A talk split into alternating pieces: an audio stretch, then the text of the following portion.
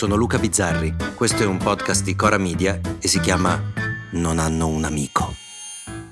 Ci sono tante battaglie giuste, battaglie sbagliate, battaglie giuste combattute in maniera sbagliata, battaglie di ogni tipo. Poi ci sono le battaglie fesse. Sì, perché per esempio, nelle battaglie giuste, diciamo, non so, la liberazione dell'Iran dal regime teocratico che soffoca la libertà. Ecco, lì c'è una parte giusta e una sbagliata. Poi magari questi due sottoinsiemi hanno all'interno differenti visioni di libertà, ma più o meno, dai, ci siamo.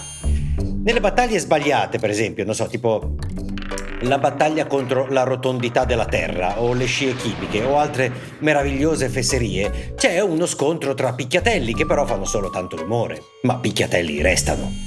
Le battaglie fesse, invece, sono quelle dove nessuno dei due ha una posizione logica. Nessuno ha un amico, direbbe quello. Nessuno ha ragione.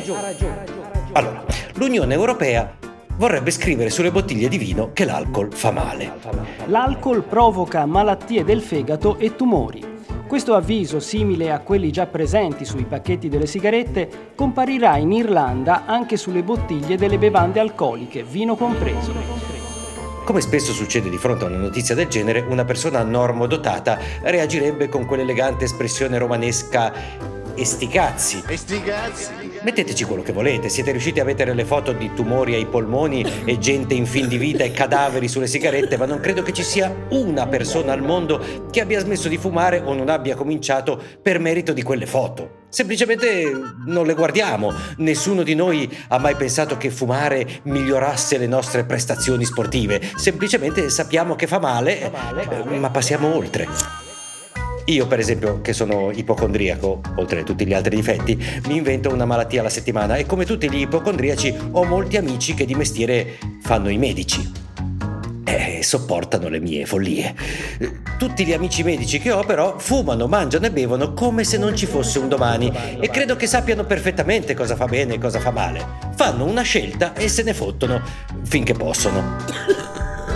Quindi le foto dei cervelli segati ormai le abbiamo digerite. Chi smette di fumare lo fa per motivi suoi, o perché fumare tanto costa come mantenere un cavallo, o perché è passato a quelle robe che si fumano adesso che sanno di gatto immerso nel piscio e che uniscono al danno del tabacco quelli da campo magnetico per estrarre il fumo senza combustione e anche l'odio di tutti i vicini ammorbati da un odore rispetto al quale la merda del mio cane è 3 gocce di Chanel. Ora, vogliono scrivere sul vino che l'alcol fa male e si scatenano soprattutto le destre italiane, specialiste di battaglie fesse, che urlano no, non è vero. No a questi health warning, a questi nuoce gravemente alla salute. Ma come non è vero? Sì, è vero che l'alcol fa male. Se vogliamo dirla tutta, fa molto più male, per esempio, della marijuana. Non so, io tra un figlio che si schianta di Negroni e uno che si fa le canne, preferirei senza dubbio quest'ultimo. Sicuro da fumati si fanno meno danni che da sbronzi, ma tutta la vita, lo dico per esperienza di un mio amico. Eppure gli stessi che dicono la droga è merda davanti a un provvedimento scontato come quello di scrivere su una bottiglia di vino che lì dentro c'è una sostanza che fa male, si impuntano e difendono un'eccellenza italiana. Perché adoro bere bene. Ma allora difendi l'eccellenza. Viene da pensare che se sugli Appennini crescessero spontaneamente le piante di coca, i vari arditi patriotti che si indignano in questi giorni sarebbero lì a dire che in fondo un pipotto non ha mai ammazzato nessuno in difesa dell'eccellenza italiana delle nostre piantagioni. Ma forse il discorso è un altro ancora e sembra sfuggire a molti. Il discorso è che se pensi che l'umanità abbia bisogno che tu gli scriva sulle bottiglie che quella roba lì fa male, se pensi che sia necessario mettere la foto di uno senza più la gola così la smettiamo di fumare, allora o pensi che il mondo sia abitato da una grande maggioranza di coglioni sottosviluppati, ai quali però allora non dai il diritto di votare, se no è un disastro annunciato, oppure tu, classe dirigente, vuoi solo pararti il culo, solo fingere di dare buoni consigli per poi continuare tranquillamente a dare il cattivo esempio, facendo pure un sacco di soldi su alcune sostanze e decidendo in maniera del tutto priva di senso di non fare soldi e di farli fare al mercato nero su altre sostanze esattamente nocive e droganti come quelle che vendi tu. La dimostrazione della follia e del fatto che la risposta dovrebbe essere solo sti cazzi, sta in un semplice ragionamento. Perché io, allora, dopo la scritta sulle etichette del vino, io voglio su ogni torta al cioccolato la foto di un obeso con relativo avvertimento. Ecco. Su ogni fetta di salame una bella arteria occlusa e la scritta nuoce al fegato.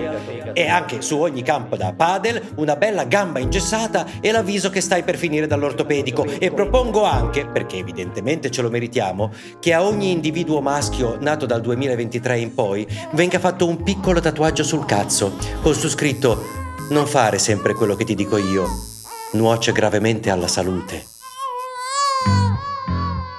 Vi ricordate la puntata di ieri sui capezzoli? Ecco, volevamo precisare una cosina. La delibera sulle policy di nudo è stata emanata dal Meta Oversight Board, che è un organismo indipendente. Questa decisione punta ad allineare le regole agli standard internazionali sui diritti umani. In verità, quindi, si tratta di raccomandazioni non vincolanti per Meta. Comunque, per saperne di più potete andare sul sito oversightboard.com. Nel frattempo, a domani. Se volete commentare, se avete idee o suggerimenti per nuove chat di WhatsApp o testimonianze di nuove chat di WhatsApp, potete scriverci a nonhannounamico@gmail.com o nonhannounamico@coramedia.com. Anche per gli insulti, prendiamo anche quelli. Non hanno un amico è un podcast di Cora Media scritto da Luca Bizzarri con Ugo Ripamonti. La cura editoriale è di Francesca Milano. La post-produzione e il sound design sono di Guido Bertolotti. La supervisione del suono e della musica è di Luca Micheli. Il producer è Alex Peverengo. Le fonti degli inserti audio sono indicate nella sinossi.